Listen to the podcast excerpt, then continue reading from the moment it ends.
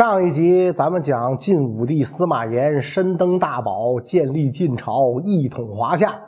但是呢，越到晚年越懈怠政事，荒淫无度。国家呢，在他的治理之下，奢侈浪费严重，社会风气日渐败坏。终于到了公元二百九十年，五十四岁的司马炎走到了人生尽头。皇上驾崩之后，儿子司马衷继位，这就是晋惠帝。在这位新皇帝的治理之下，西晋迎来怎样的局面呢？啊，可以讲啊，这位新皇帝司马衷的名气不亚于他老爸，但是呢，是以傻著称，是中国历史上著名的这个白痴天子。有一句名言啊：“何不食肉糜？”有一年闹灾荒，灾情呢非常严重。是吧？这个有说呢，是宫女在后宫里议论啊，说现在天灾太太严重，死了好多老百姓。也有说呢，是大臣问这个司马衷啊，说现在天灾严重，死了好多老百姓，咱该怎么办啊？司马衷听了之后就非常不解，就问啊，说这人好端端的，怎么就死了呢？啊？然后这个宫女或者大臣就回答说，老百姓吃不上饭，饿死了。啊，司马衷听后若有所所思，沉默了许久。是吧？然后问了一句惊天地泣鬼神的话，他说：“百姓无粟米充饥，何不食肉糜？是吧？老百姓没饭吃，为什么不吃肉粥呢？是吧？你们非得吃米吗？你看我从小到大没吃过米呀，我吃的都是肉啊，我也活着呢。你们为什么不能吃肉呢？”这一个反问，就把底下人直接问懵逼了。那从此之后，痴傻皇帝这个标签就牢牢的印在了司马衷的身上啊！有人就奇了怪了，啊，都说司马炎有万人后宫，那想必是不缺儿子的，为啥把皇位传给这么一个傻儿子？确实啊，司马炎的儿子据说有二十八个，不算上早夭的呢，也有十八个。而之所以选择最傻的这个承继大统，也是有原因的。首先，司马衷是嫡长子啊。司马炎儿子虽多，但是呢，只有三个嫡子：老大司马轨，老二司马衷，老三司马简。司马轨早夭，司马衷呢就顺利的成为了嫡长子。而司马炎又是一个非常重视嫡长子继承制的人。为什么呢？一来司马家江山来的不正，很多士大夫啊一直对西晋的华夏正统性是存有偏见的。为了堵住悠悠众口，司马炎不得不让楚军的天平啊偏向嫡长子一些。第二个原因呢，司马炎本身就是嫡长子继承制的受益人。想当年老爸司马昭在世的时候，一直更喜欢老二司马攸，一度想让司马攸继承自己的事业。啊，当时他是被封为晋王嘛，多亏了这个大臣死劝，一定要立嫡长子。这才让司马昭放弃了这个想法。所以现在，如果司马炎自己不遵守嫡长子继承制，就等于搬起石头砸了自己的脚。其次，司马衷之所以能够成为储君，以至于后来能当上皇帝啊，在他背后呢，还有两个强大的女人，一个是他的母亲杨艳皇后。杨皇后出身名门望族，祖先世代身居高位。再加上天生丽质、多才多艺，深得司马炎宠幸，言行可以影响到司马炎的决策。所以有一次，司马炎跟杨皇后闲聊啊，聊到自己这个傻儿子的时候呢，言语当中袒露了自己的担心啊。司马炎说：“这太子啊，总也不长进，是吧？朕担心他将来难以担任大事儿啊。”啊，杨皇后一听这话味儿不对啊，赶紧反驳。说皇上啊，咱这儿子虽然是笨了点儿，但是本性纯良，老实忠厚。要是请先生好生教导，以后肯定会有长进的啊。司马炎就又说：“啊，说这个皇后现在更易太子还来得及，哪怕咱立老三呢？”谁知道这个杨皇后坚定的摇头说：“太子名分已定啊，绝不能轻易改动。现在咱老大死了。”中儿无论是从嫡子上说，还是从长子上说，都应该立为太子。破坏了这项法制，日后不就乱了套了吗？啊！杨皇后如此坚定，晋武帝就没法再说什么了啊！后来有几次，晋武帝又有更换太子的想法，都被皇后给堵了回去啊！这个惠帝司马衷背后另一位神助攻，就是他的老婆贾南风。此女同样出身不凡，门阀大族贾充的女儿。据说这个贾南风啊，长得非常丑，啊，身材五五开啊，这个四头身，面目青黑，鼻孔朝天，眉毛上长了一颗又大又黑的痣。但是你别看他丑，非常有手段。他能上位，就是贾充用了手段让闺女当的这个这个这个太子妃，是吧？有一次呢，这个司马炎寻思着找了先生教功课教了这么久，该试试司马衷才能如何，看看我这傻儿子有没有长进，就让人呢给这个司马衷送去几件公文，让他批阅。啊，而且呢，司马炎留了个心眼儿，怕司马衷手底下的官员帮助他，把这些官员提前支走。公文到了司马衷这儿，司马衷两眼发直，不知所云啊，这这看都看不懂，怎么批阅？贾南风知道事儿之后，就赶紧找来司马衷的老师，让他代为批阅。老师嘛，大笔一挥，刷刷刷，写出一份完美的答卷，辞藻华丽，文采过人啊。贾南风一看。写的好是好，关键你这写的太好了，不符合我老公的人设，是吧？就跟我有的时候，那个当年教书的时候，我老跟着学生讲，你们作弊抄，是吧？别照着一百分抄，你什么水平我能不知道吗？是吧？你照着一百分抄，你这是严重低估我的智商。你抄个七十分，没准我还相信你这回人品爆发。你照一百分抄，你爆炸也不可能啊！所以贾南风一看说：“这这不行，我老公那么傻，不可能写出这么好的文章来。怎么办？让司马衷照着这个意思重新抄了一套粗浅的答案啊，然后送到司马炎那儿交了差。司马炎接到这个司马衷那儿送来的批阅，看了看，哎，不错。”虽说答案不那么完美，但是还好啊，起码呢，这个我这个太子脑回路是正常的，就打消了对司马衷的疑虑。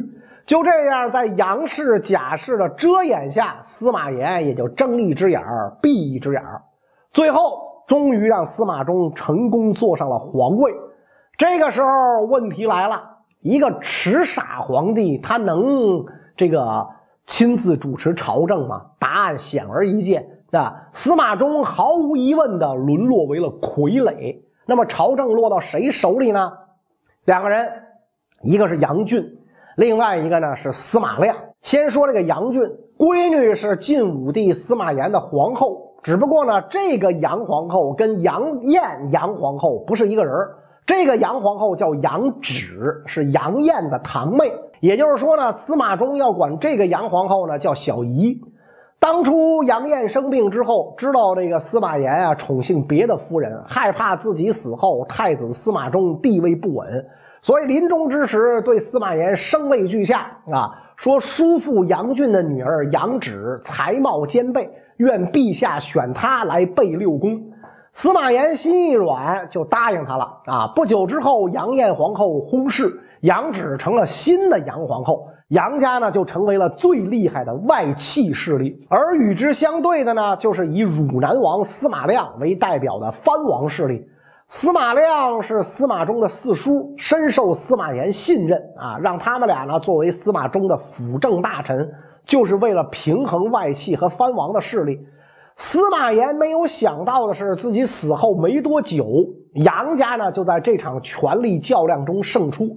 司马亮就被逼着回到自己汝南国的封地。本来杨家可以揽尽天下大权，可是就在这个时候，有一个人不干了。谁呢？丑皇后贾南风啊，丑娘们不干了啊！贾南风跟他老爸贾充一样，野心勃勃，想干预政事。现在中间横着一个杨俊，这老小子太讨厌啊！于是呢。贾南风就找来自己的亲信，密谋如何才能铲除杨俊这个障碍。最后决定借刀杀人。谁是这把刀呢？最合适的人选就是当初跟杨俊有过过节的汝南王司马亮啊。在贾南风众多亲信当中，有一个叫李兆的，这时候自告奋勇说：“我可以去劝说司马亮，让他举兵入朝，除掉杨俊。”贾南风同意说：“那你去试试去吧。”李兆呢就去找司马亮。结果没想到，司马亮虽然深恨杨俊，却没这个胆儿，这不是犯上作乱吗？不敢发兵啊。李昭劝了半天也没用，没辙，又不能无功而返啊，没办法，上别人那儿去碰碰运气去吧。没想到，真被他忽悠来了俩人啊，哪俩人呢？第一个司马炎第五子楚王司马伟，另一个司马炎第九子淮南王司马允。尤其这个楚王一字王是亲王啊。公元二百九十一年二月，司马伟率先带军队来到洛阳，历史上著名的八王之乱由此开始。得知司马伟兵临城下。贾南风赶紧命令李昭启奏天子，里应外合，告外戚杨俊谋反。司马衷听到这件事之后，本来是不信的，啊？可是禁不住贾南风、李昭俩人一通撺掇，最后司马衷只好下令讨伐杨俊，捕捉杨党。此时杨俊本人还在府内大宴宾客，唱歌跳舞，喝得昏天黑地，浑然不觉危险已然降临。所以在他毫无准备的情况之下，府中最先被杀。除掉杨俊之后，贾南风命人抓杨俊的亲戚党羽，夷其三族，就连杨芷、杨皇后也未能幸免，废为庶人，囚于金庸城。第二年被活活饿死了。杨俊一死，权力再次易主。不过呢，这个便宜没有被贾南风捡走，而是被屯兵城下的司马伟给捡着了。他马上控制首都卫戍部队，一时之间是权倾朝野。贾南风心里头啊，又是一万匹羊驼在奔腾，和着老娘忙活半天，最后竹篮打水一场空。不过心急吃不了热豆腐，只能暂时先接受这个结果，随后开始重新布局，利用司马衷下达诏书征调司马亮入朝。让他和帝师魏冠一起共辅朝政啊，这个关系就很微妙了。记得咱刚才说过，司马亮曾经拒绝过贾南风的求援之情，所以可见贾南风心里对司马亮很有意见，所以俩人关系并不好。那么这个魏冠跟贾南风关系怎么样呢？也不咋地啊。当年司马衷选妃，魏冠一心想把自己的闺女嫁给司马衷，差一点就把贾南风的位子抢走。后来在皇位继承人这个问题上，魏冠又一心想把司马衷废掉，所以贾南风又给他继承一笔账。那为啥要让他俩辅政？其实就是故意呀，让他们跟司马伟互相残杀啊。正如贾南风希望的那样，司马亮跟魏冠出任辅政大臣之后，迅速结成统一战线，把矛头呢就对准了司马伟。这时候呢，贾南风就露出了他的狐狸尾巴，立刻派人告诉司马伟说：“魏冠、司马亮有造反之意，命他前去捉拿二人。”司马伟说：“抓他俩可以啊，烦请皇上给臣下一道明诏，臣好名正言顺的去抓啊。”结果贾南风派去的人就说：“这是皇后的密诏，不能泄露，怎么可能用明诏呢？”司马伟一听，好像也是这么个理儿啊，别打草惊蛇了。于是呢，召集军队。